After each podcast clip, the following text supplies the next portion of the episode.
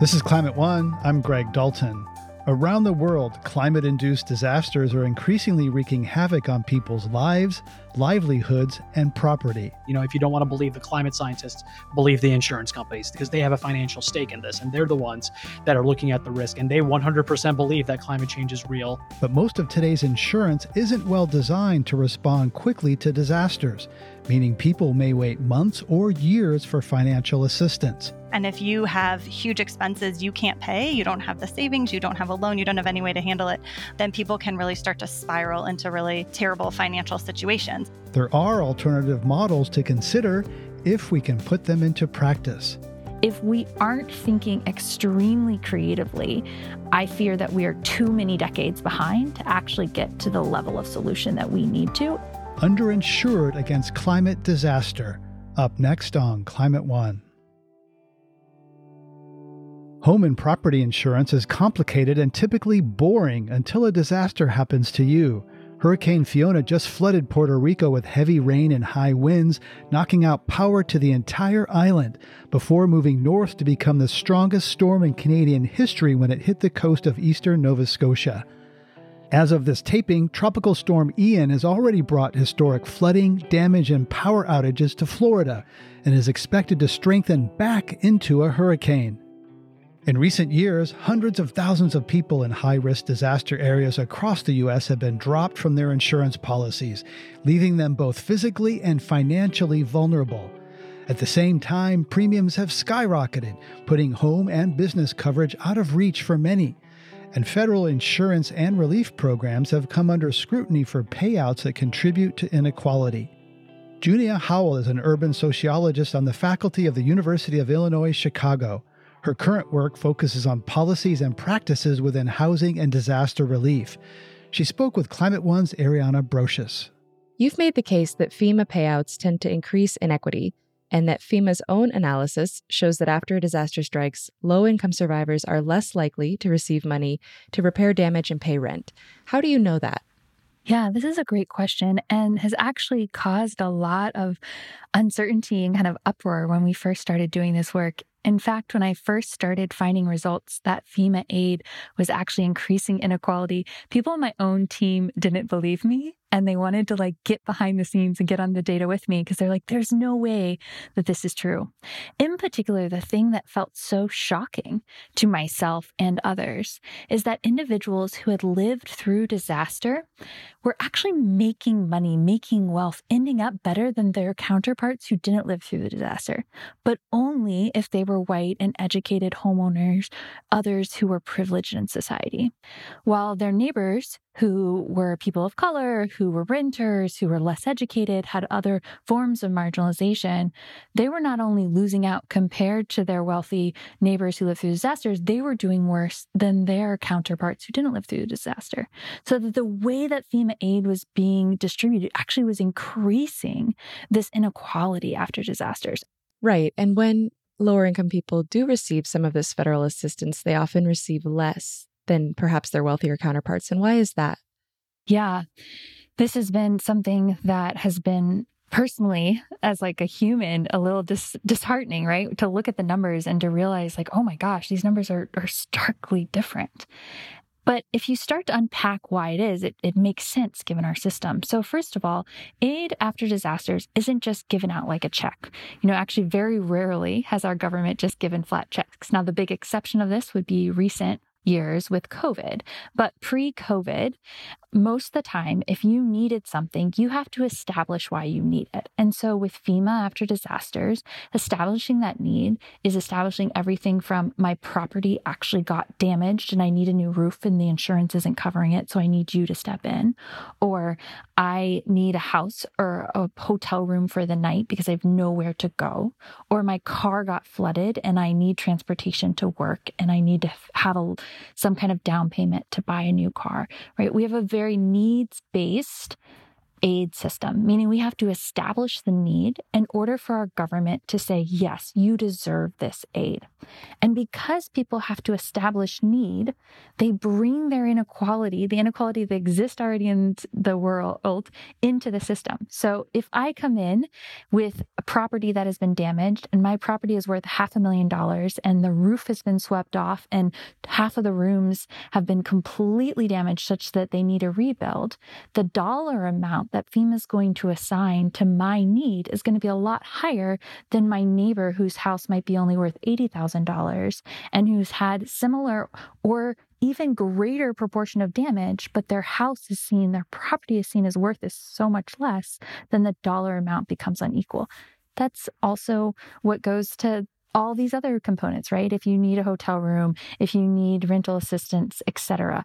Because the ways that we're establishing that need are based on an unequal system, then when individuals are asking for need, they're only getting back according to what their situation is suggesting they need.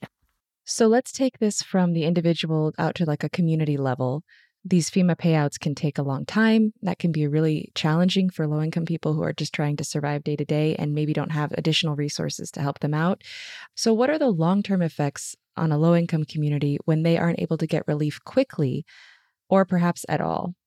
As you kind of insinuated there, first of all, the effects on individuals and their families can be really detrimental, right? If you can't get a place to stay tonight or tomorrow night, or if you can't get a car and lose your job and that cascades into other issues, waiting for aid, needing aid can be extremely detrimental to an individual family.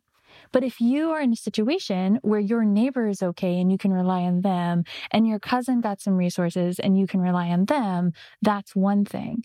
But if you and all your network are all waiting for aid, then mutual support of each other becomes a lot more challenging.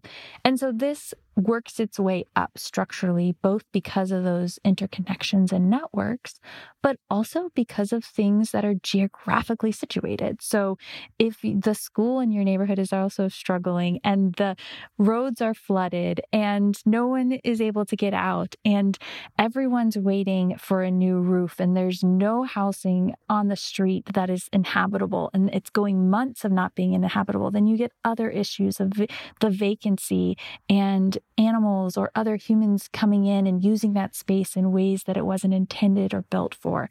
So, just like all kind of things social, when you have a concentration either in your network or geographic space of people who are struggling with the same thing, there's a less there's a lessening of how those individuals can support each other and it exacerbates the issues that they're struggling with.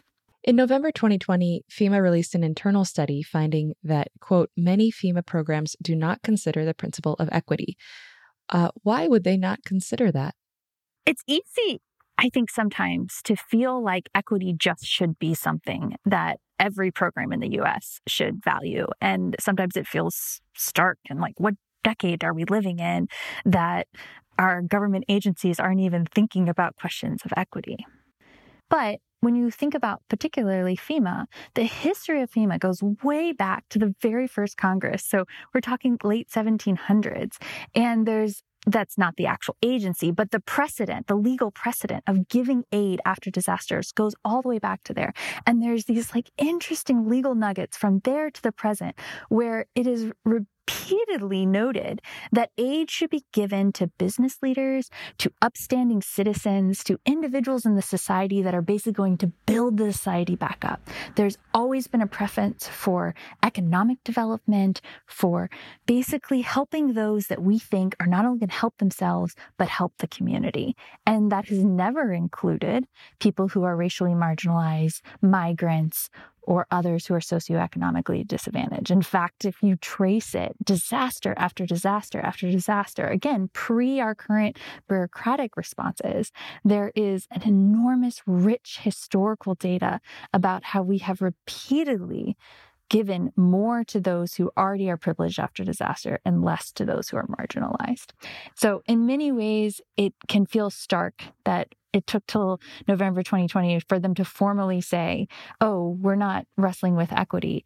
But in other ways, it is the very foundation of how we define deservedness and how we think about how we should respond to disasters. And that continues today, even after that report almost two years ago now. Has any of the research you've done or your colleagues have done looked at what might be the impact were disaster aid to be distributed completely equitably, regardless of you know level of damage or or property value if it was more like the covid payments which were basically just a flat amount does that have the possibility of improving these outcomes to my knowledge, no one has explicitly modeled or tried to estimate if you gave everyone the same, what would be the implications after US disasters. That would require looking really specifically at every household's like need and, and what might happen if they got a flat amount. However, myself and others have advocated for such an approach based on other studies and other kinds of disasters and other countries that have taken that kind of approach and had really positive impacts. And again, I think the COVID aid is a great example of, while not perfect, how it addressed some of these concerns by making the aid come a lot faster and a lot more equitably across by just cutting a, a flat check. Now, again, that was still means uh, graded, right? It was still you had to make under a certain amount, which we could do with disasters as well. But I would advocate for some level of giving aid to everyone who's lived through extreme disasters in an area without having to nitpick exactly not only did they have damage, but where that money is going. Another component of this that we haven't touched on is much of the money has a lot of strings. And if an individual spend some of the money they've received on an account that is not what it was intended for. So, for example, they use some of the money that was supposed to be spent on rent to help get their car. Even though they also qualified for car aid, if they use the money in the wrong place, they can be disqualified from any money. And there's lots of reasons that people do that. It's because the other money isn't coming and they need it now, or there's a misunderstanding of where that money is coming from, et cetera. So streamlining the bureaucratic process and making sure that everyone not only receives something, but that it was less tied up into particular accounts. There's a lot of reason to believe that could help with a lot of the issues. So referencing that 2020 finding by FEMA about about there not being a focus on equity, have there been changes, policy changes within FEMA to address that since then?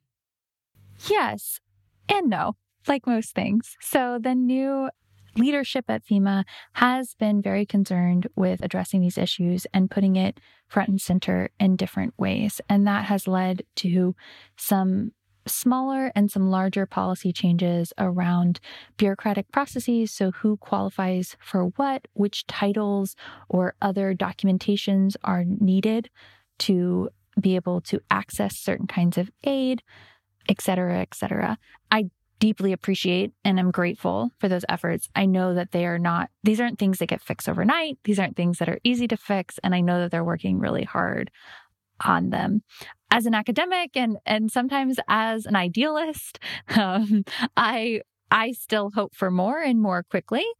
Many of the current approaches are kind of massaging the current system to be a little less unequal. Okay, we'll include that kind of deed record so that you can still get aid even if you don't have the the quote unquote proper deed, or we will make sure that this piece um, also includes a different kind of temporary housing that's more common in a certain region. All really important components. But I've seen way less and maybe it's just behind the doors that I'm not behind, but I've seen way less of extremely creative and maybe even radical thinking. Like, could we just give everyone aid after disasters? What would that look like? Could we pilot that? Could we start creating a kind of um, card or banking system where people have points that they're collecting and they can redeem them if they're living in a certain area after a disaster? And I'm throwing out really big ideas with no specificity right now. And obviously, those specificities need to be fleshed out.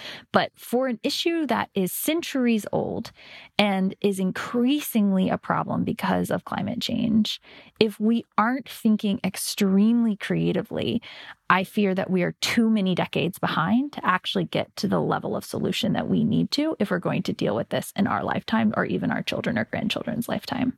FEMA has several community resilience projects underway. Are you seeing any of those funds help better protect low income communities? I think that it is a little too early to estimate to what extent they are actually protecting. I do fear that they are not quite enough to really rethink some of the fundamental issues that are going on here.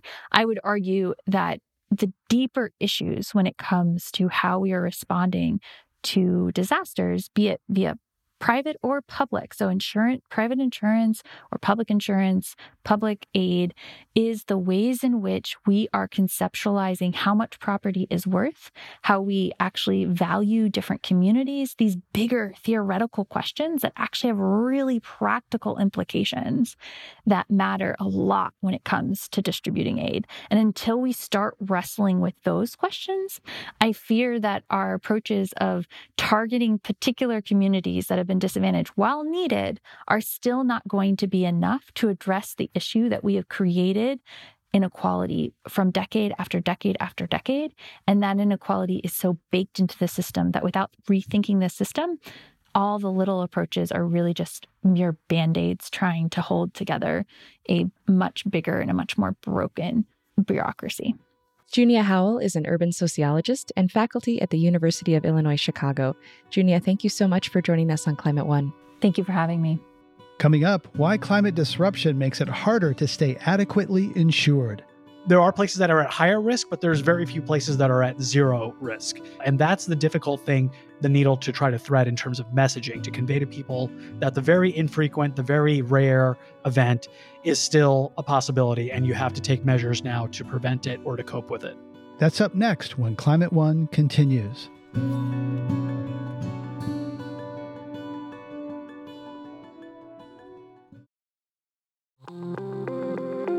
Hey everyone, I'm Dan Kwartler, the host of TED Climate. Each episode, we unpack the problems and solutions of climate change. This season of the show, we're getting into some big ideas that make us optimistic about the future, like meat grown from cells and leather made from mushrooms. And the best part, we look at how building a greener future can be an upgrade instead of a sacrifice. Find and follow TED Climate wherever you're listening to this.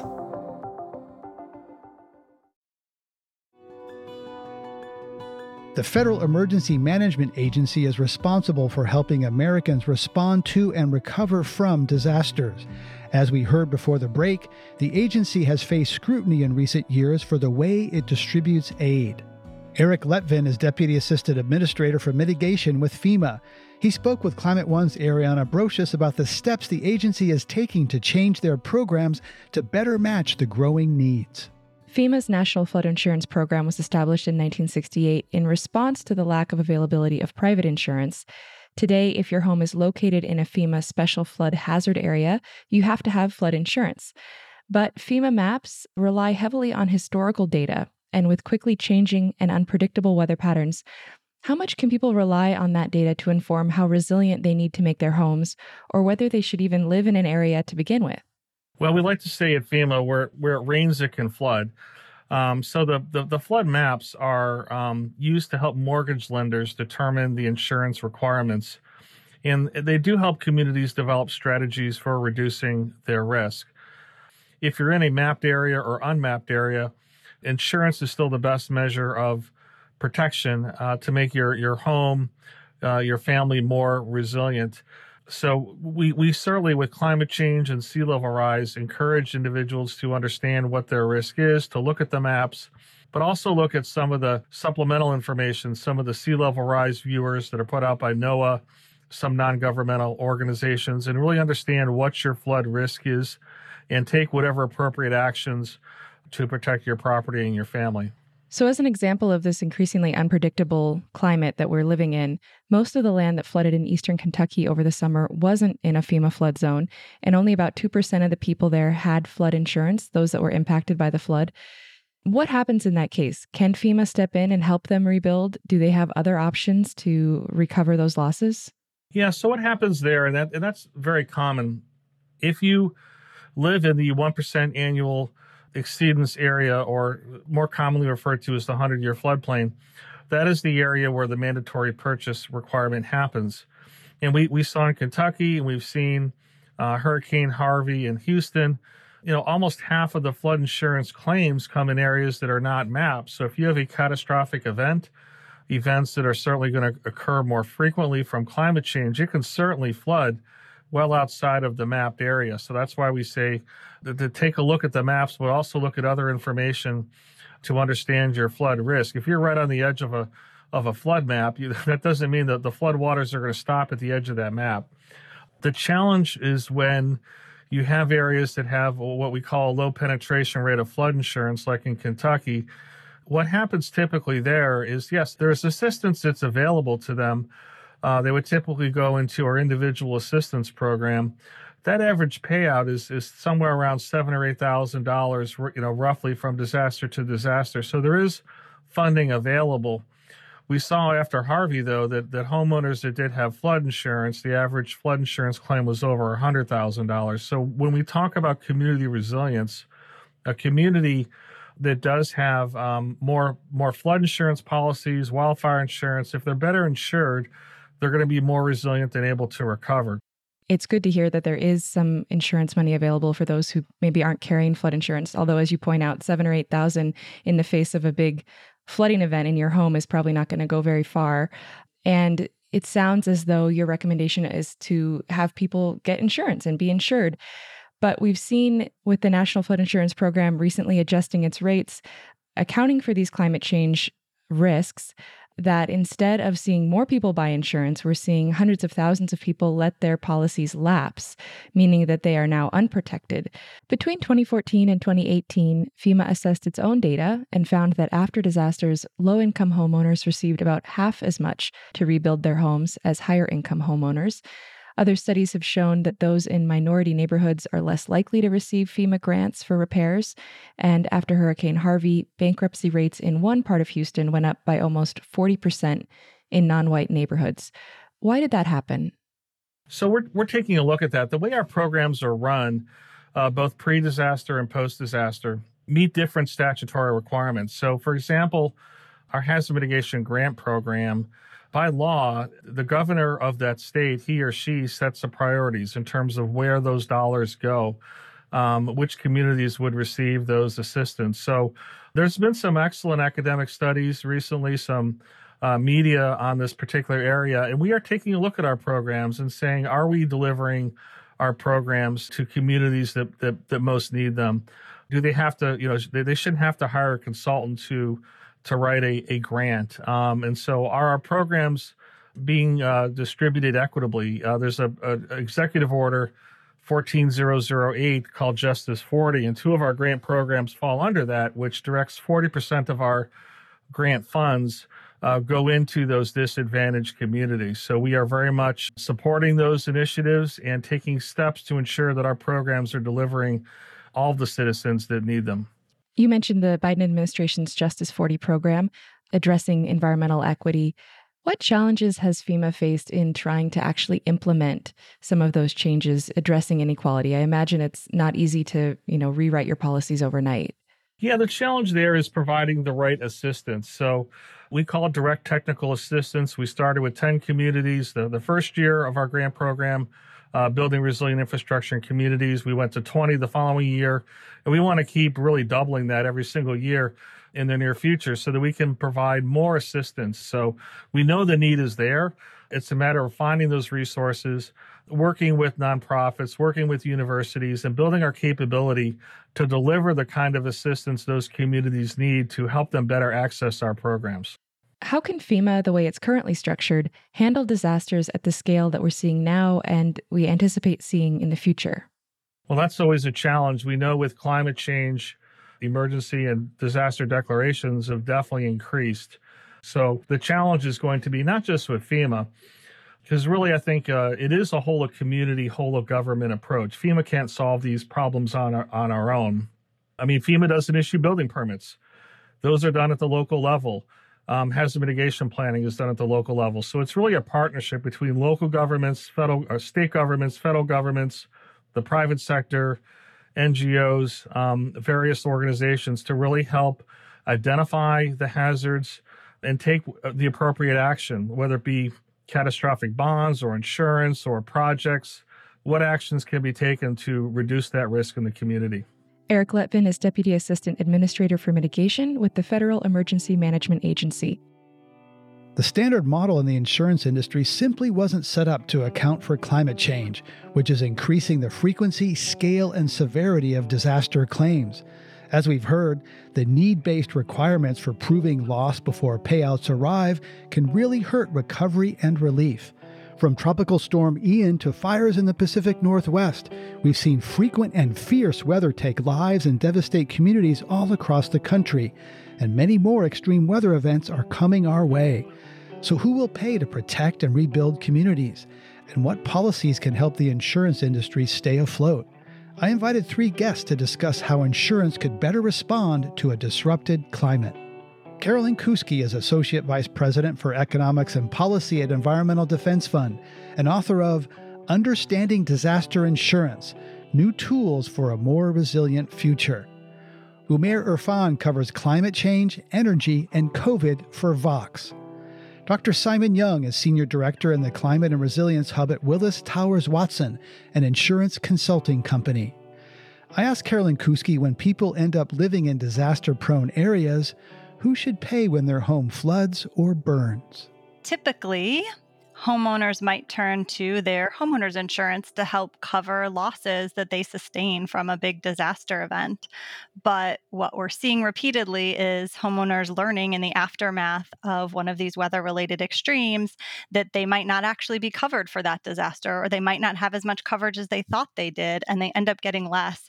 And when they don't have the insurance, then things can be very financially challenging for households. Many people don't have enough savings to cover these damages on their their own.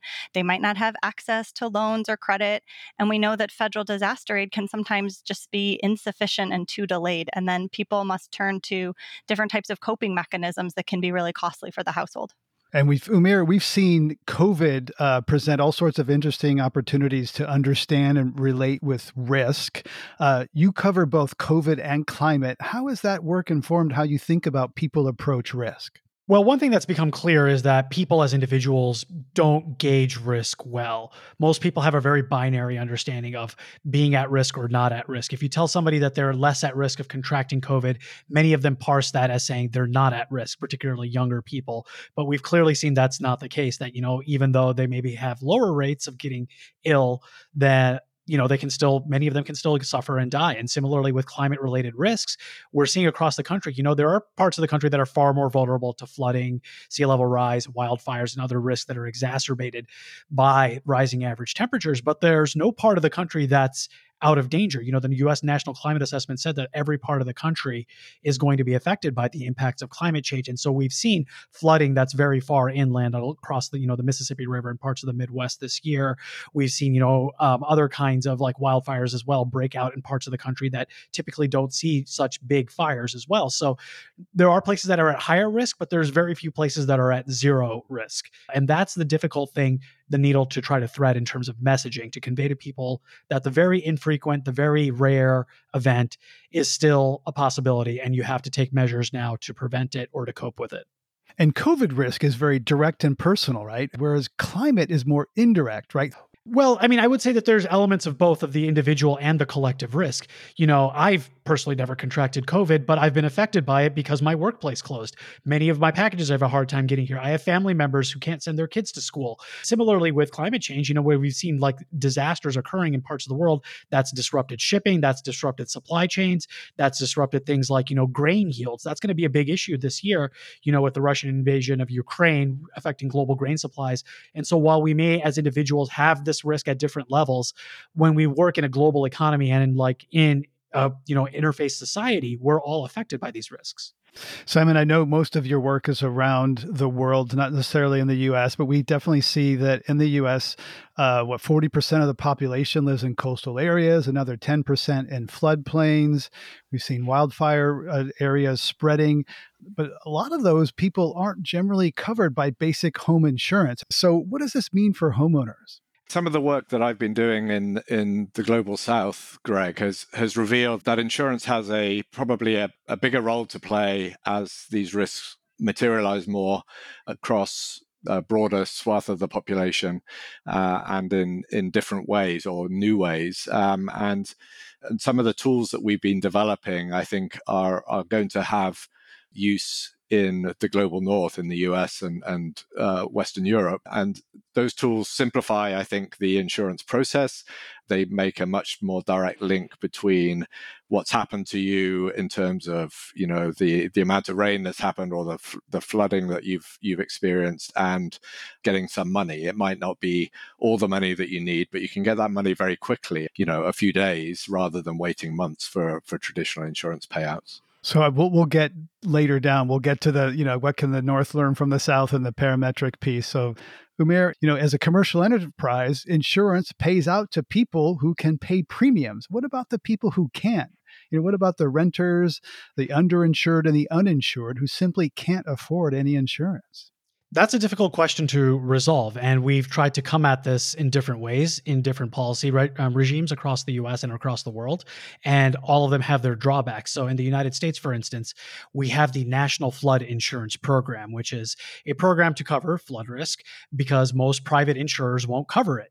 Because it's federally subsidized, it helps reduce the cost of it, but it ends up creating something of a moral hazard where we have people in very high risk properties continuing to stay there. So, in the NFIP, this program, about 1% of properties account for 25% of payouts. So you have these very high risk properties continually being flooded over and over again.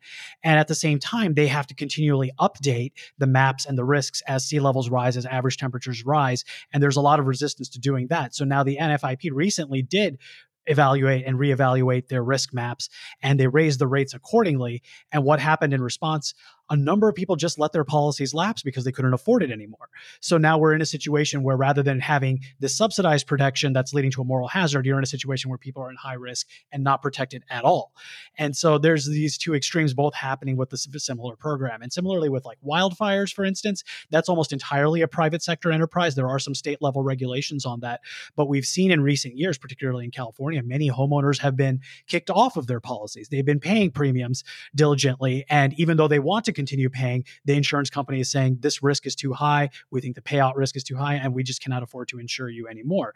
So it's not just the people being able to afford it, it's also the insurance company's willingness to bear that risk that's playing out right now. Right. And this is where we get into the what's the role of the private sector? What's the role of, of government? Carolyn, California's insurance commissioner imposed a series of moratoriums barring insurers from dropping policies in wildfire prone areas, though those are critical for those affected. But, you know, are they sustainable? Because they're forcing companies to stay in markets at prices that aren't economic for them.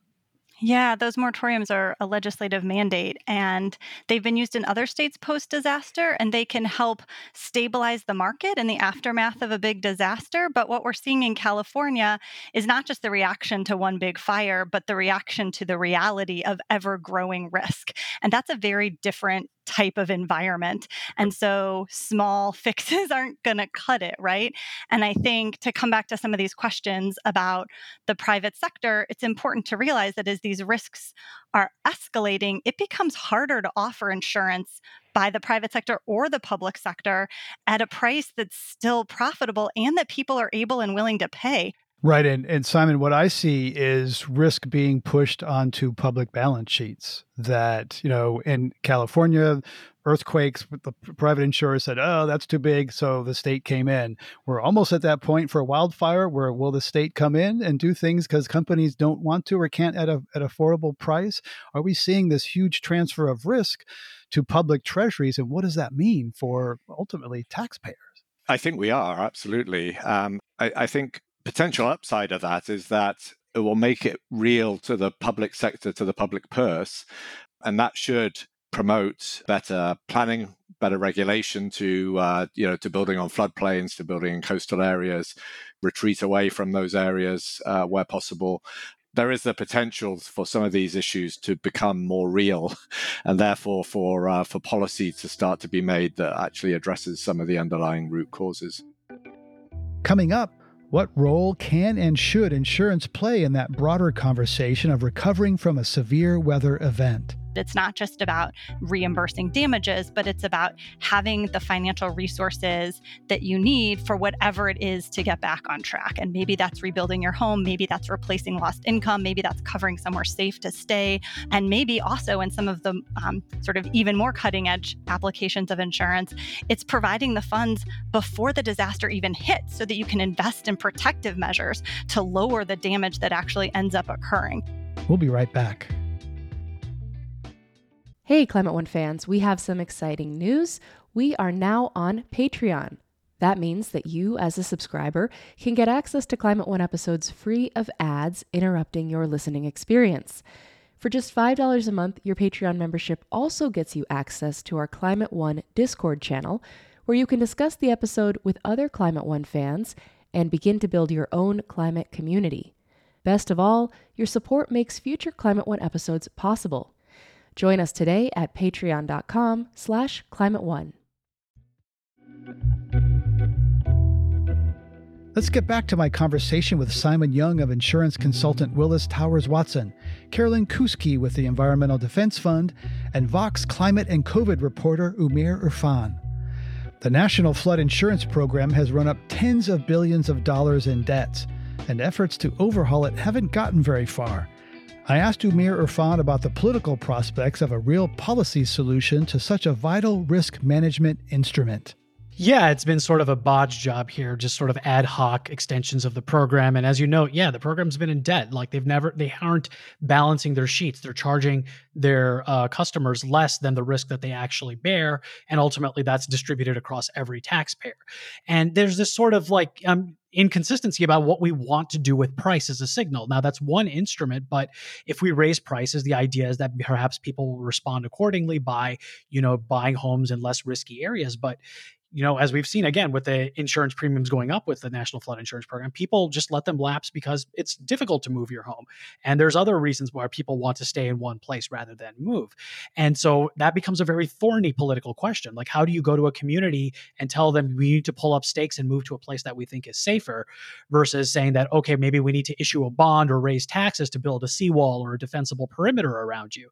You know, there's no easy solution and there's no cheap solution. Right. And there's a lot of people who have a second house house in the woods that that this that may be uh, what's at risk for them and others who might be you know low income people who can't can't afford to move. Carolyn there are some who would say that buying insurance is like betting against the house. And insurance companies in the business of making money they have actuarials that know the math better than we ever will.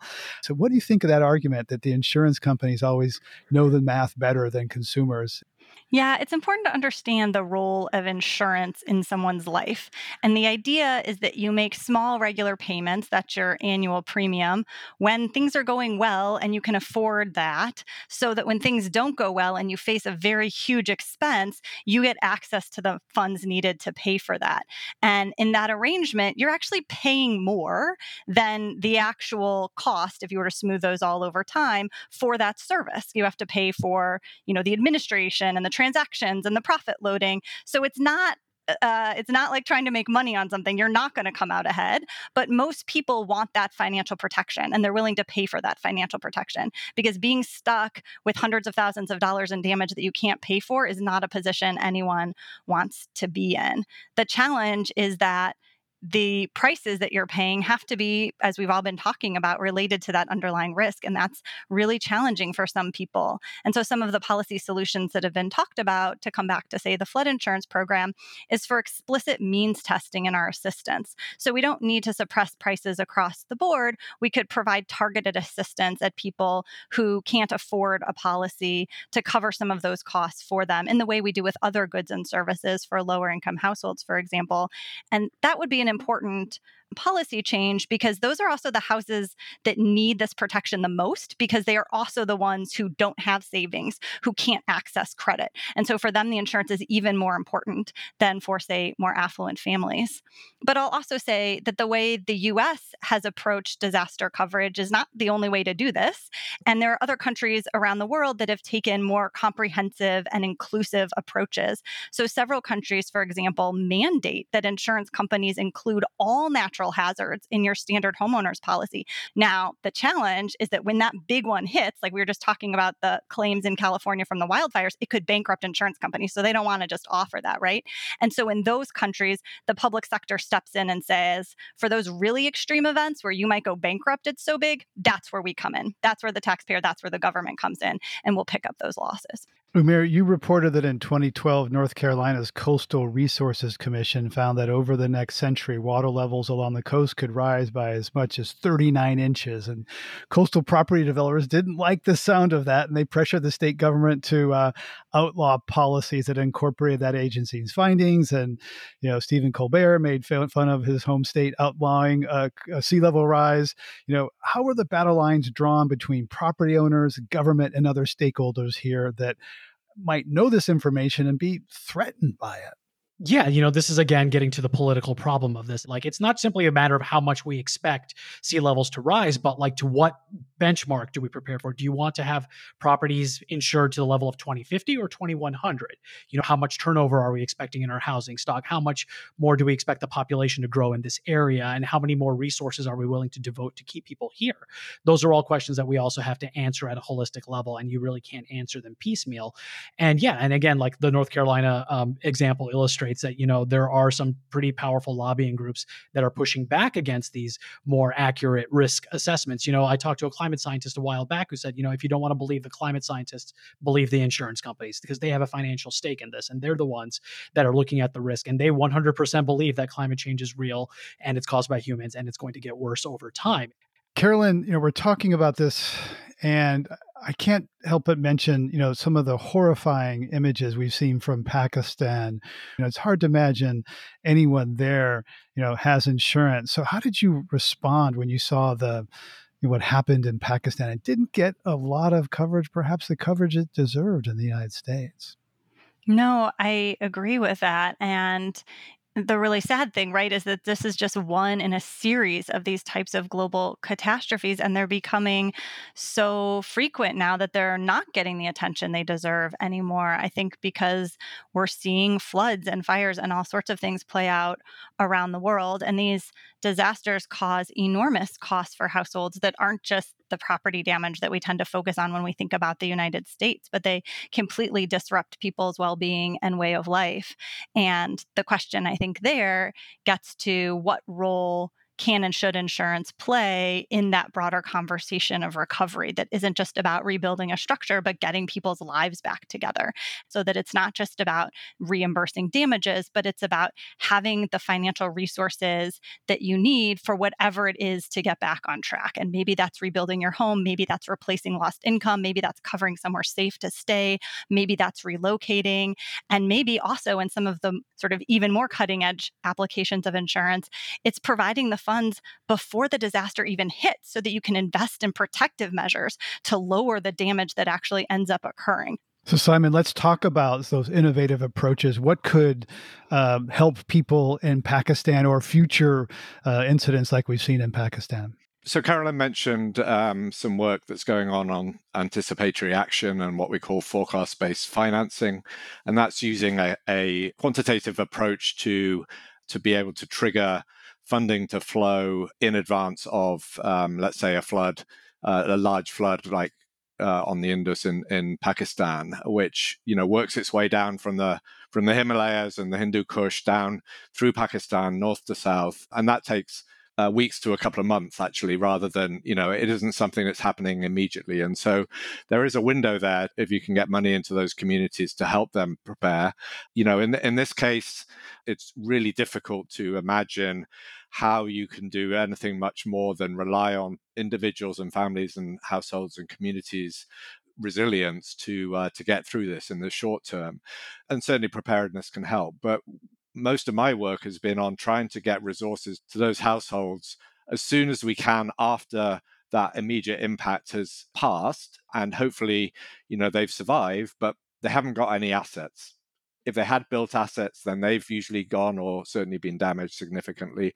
But even more fundamentally it may be you know not fixed assets it was crops in the ground for example or livestock in drought prone areas of the horn of africa or the sahel. And it's actually the um, the weeks and months right after that disaster. They've put everything into surviving, but then they're faced with no no means of income, um, no means of of getting back on their feet in any meaningful way, and that, that's really, I think, where the potential impact of what what we've been trying to do in terms of developing kind of uh, innovative insurance tools to try and get that funding into those uh, those all the way down to the individuals if possible and the households at the time that they really need it which is as soon as they start to to get back on their feet after the immediate impact and Umair, I've heard of things where where actually they're even trying to we're talking about the release of funds and the timing of funds. Like we know something bad's coming. You know, can people get help uh, before it hits? For example, if there is a weather forecast of extreme heat for a number of days, that cooling centers, that money starts to flow before people you know, go into the ER from heat stroke. Is that discussion starting to happen? And is that broadly being discussed? It's starting to come up more. I mean, and from a public policy standpoint, we tend to be generally reactive in every mm-hmm. aspect of how we respond to disasters, both the public and the private sector. And you know, mustering the resources ahead of time before the disaster happens in anticipation of things that may or may not even occur at all. Like, I mean, that's one a tough political sell, and it's also a tough sell to customers. Like, how do you tell somebody that you know a flood that you've never seen before could still happen here to your home and your property? And so, one, there's needs to be sort of a sales job as far as like convincing people that these risks are worth worth planning for and it's worth making the upfront investment so that you don't have to pay with interest down the line. And it's starting to happen now. And I think certainly as all these disasters are concurrently happening around the world, I think it's helped make this a little bit more tangible for a lot of folks who didn't realize where these risks are and how severe they could be. But it's something that we will need to lead with, you know, going forward. I mean, we, if we constantly stay in a reactive mode, you know, then, you know, we are always going to be responding to the disaster rather than trying to, you know, mitigate the losses ahead of time, which in general general was probably going to be the better strategy as far as reducing the overall harm to individuals and to society writ large. Yeah, we're not so good at that as humans and as a society. Carolyn, historically, marginalized communities have received the least amount of relief and the most amount of harm from climate impact. So, how can policy open up insurance to those currently not being served? Yeah, I think that's an excellent question. As we were talking about, some of these communities are just not getting access to the resources they need after a disaster. And to Simon's point, not nearly fast enough. Um, some of the sources of financing that might come into a community are like government assistance or access to loans. And we see that on average, those can take months to get to people. And for particularly low income households, months matter. And if you have huge expenses you can't pay, you don't have the savings, you don't have a loan, you don't have any way to handle it, um, then people can really start to spiral into really um, uh, terrible financial situations. And so there's a number of these models um, that are starting to be developed. And as Simon said, bringing some of the knowledge from the global south to the global north to help these populations. Um, so some of these are um, what are thought of as micro policies, like super small policies. So they cost less, but you also get less payout, but they can be paid really quickly and help get people sort of out of that downward financial spiral. We're seeing other models where intermediaries might sometimes play a role. Sometimes there are NGOs or even local governments or other types of organizations that are thinking that way. And they might be the ones to harness insurance and then be the ones to help distribute the funds to those in need. And so we want to have trustworthy insurance systems in place that people get the money they need um, quickly. And some of this comes back to an underlying structure of insurance companies, which is that you pay in your premiums hoping to get a payout. And at that moment, when the insurance company is supposed to give you a dollar back, every dollar back they give you is less profit for them. So there's this inherent tension in the insurance model that is really problematic for people and I think develops distrust among consumers. And so there's also interesting ways around that. These these policies that Simon and I have been mentioning around parametrics get away from that because they're just set payouts based on the disaster itself. So there's no arguing over how much you're owed. Speaking of parametric, Simon, traditional insurance pays out when there's loss or damage. Explain what parametric insurance is and how it could be a benefit in what we're talking about? So, Fundamentally, it's the same, but in parametric insurance, we don't need to wait until the full knowledge of what the loss is and it's been what we call adjusted so you know you've had someone visit and and assess what the loss is from the insurance company um, and they'll pay you and then they'll they'll try and reduce that as carolyn was just saying uh, with parametric insurance the payout that you get is effectively pre-agreed and is relative to the parameter of the hazard. So uh, let's say the wind speed of uh, during a hurricane is a good proxy for how much damage is going to be done to a particular home or community or or whatever it is. And so the insurer promises to pay if that wind speed happens, not on the basis of what's happened to the uh, to the properties that were uh, in the way of that wind. Um, and so uh, in that way, we can get a much cleaner, more transparent process. It's fully objective. It's an independent measurement, effectively, of the wind, and the payment can happen very, very quickly. The value of having that money in a in a week or ten days against you know three months to six months, let's say, from if it's coming in from FEMA, is huge. Uh, it's huge for the for the household, but it's also huge for the community as well because it means that the recovery process can actually be embedded within the community rather than coming from the outside, and that helps to uh, the overall economic uh, benefit of the community. Carolyn, I can see how that benefits sellers of insurance, but as a homeowner, like I don't know what a 90 or a 95 mile wind is that going to tear off my roof? Like who who can decide those who can make those decisions about what a certain number translates to their real life, their home? Yeah, this gets to the really important challenge of how we're communicating and talking to households about risk. And that's your insurance company, but it's also your realtor and your local government. And we could get into these other things. But for, for the insurance products, we're seeing some interesting examples. For example, um, where you, for talking about these parametric products in particular, you might be shown past disasters and storms and see what payout you would have gotten under different choices so that you have sort of a more intuitive understanding of like this type of disaster results in this much payout. That's one example of ways to do it. But we do see that with standard homeowners insurance policies, for example, which everyone has to buy if you have a mortgage, there's so much fine print that consumers never understand. Unfortunately, people don't even realize those are in their policy until they go to rebuild and it's like, oh, oops, you're not going to get enough for that. So we have a lot of fundamental challenges with communicating in our standard insurance models as well. And I think to circle back on this topic of communicating risk to some of our earlier conversations about how risk is increasing from climate change and that is going to have to increase insurance prices and that that could be some sort of financial incentive for communities for households to think about building and locating differently. In order for that incentive to work people have to know about it. And right now it's hard to get an estimate of your current insurance premium before you move in somewhere let alone the trajectory of that over time. And we don't have good ways to tell people hey this is your rate today. This is where your rate's going in 5 or 10 20 30 years. No company wants to communicate that. The government doesn't want to communicate that. And so we have a real mismatch in the information people are getting and what they need to be making these longer term decisions. Right. If we had that, we might not have people moving into high risk areas. Um, so we've been talking a lot about processing risk, how people perceive risk, the personal risk, the systemic risk uh, as climate impacts accelerate. To sum up in just a sentence or two, what needs to happen to make insurance policies affordable and available for everyone? Umair, what would you like to see?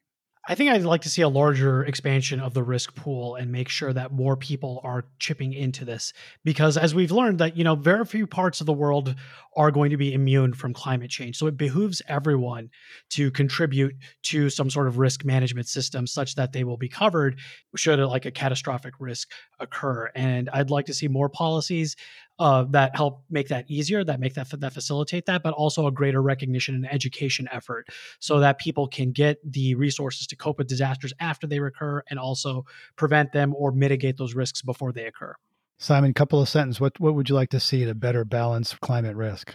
You know, I, I view insurance as a in some part a societal construct where you're just kind of formalizing what would normally be family risk sharing, neighborhood risk sharing, but it becomes particularly relevant where where the the risk is could happen to all of your neighbors, all of your family, all at the same time. And many climate risks are like that, as we're seeing in Pakistan with the floods. You know, whole communities, almost whole the whole country is being affected by a single event. And so that traditional kind of sharing of risk, oh, you know, if you're having a hard time this week, then we can help you and you'll you'll help us next week when we're having a hard time. That does not apply for for climate risk. So we have to we have to think about insurance as actually formalizing some of these uh, informal structures so that they're fit for purpose for the kind of climate risks that, that are emerging. Carolyn, what would you like to see to balance this economic reality with the need, growing need for insurance and the climate disaster?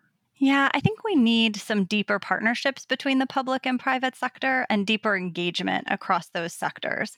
I think that the public sector needs to define its roles in disaster insurance. And for me, one of the biggest ones is supporting the challenge with affordability and actually providing assistance to people with the cost of disaster insurance to make sure that people are covered. The private sector needs to, in my opinion, deepen their commitment to supporting risk reduction and climate adaptation and climate policy with sort of very serious models that move the needle on actually lowering the risk in partnership with the public sector. And then continuing to think about an expansion beyond our traditional view of insurance as indemnity policies for property and you know structured firms in a certain way to thinking about some of the innovative products we've talked about but also new structures for companies the role of nonprofits of captives of local and state government in playing in this space. So sort of a dose of creativity Umair Irfan is climate and COVID reporter at Vox. Carolyn Kousky is Associate Vice President for Economics and Policy at the Environmental Defense Fund, and author of Understanding Disaster Insurance New Tools for a More Resilient Future. And Simon Young is Senior Director of the Climate and Resilience Hub at Willis Towers Watson, an insurance firm. Thank you three for joining us and sharing insights into this really important and interesting and complicated question. Thank you for having me. Thanks, Greg. Thanks, Greg. On this Climate One, we've been talking about insuring against climate disaster. Climate One's empowering conversations connect all aspects of the climate emergency. Talking about climate can be hard, difficult, sometimes depressing, and it's critical to address the transitions we need to make in all parts of society. Please help us get people talking more about climate by giving us a rating or review if you're listening on Apple. You can do it right now on your device. You can also help by sending a link to this episode to a friend. By sharing, you can help your friends and other people have their own deeper climate conversations. Brad Marshland is our senior producer. Our managing director is Jenny Park.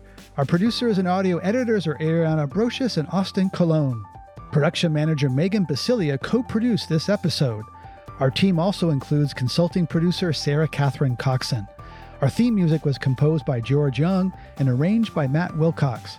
Gloria Duffy is CEO of the Commonwealth Club of California, the nonprofit and nonpartisan forum where our program originates. I'm Greg Dalton.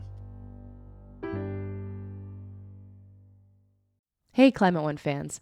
We've all gotten used to a subscription model for paying for the things we really value. Here at Climate One, it's no different. We produce this show every week for free, and now we're offering you an opportunity to get our show free of ads. For just $5 per month, you can join us on Patreon and get access to our episodes free of ads and get access to our exclusive Climate One Discord channel. That allows you to discuss the episode with other Climate One fans and begin to build your own climate community. Best of all, your support makes future Climate One episodes possible. Join us today at patreon.com slash climate one.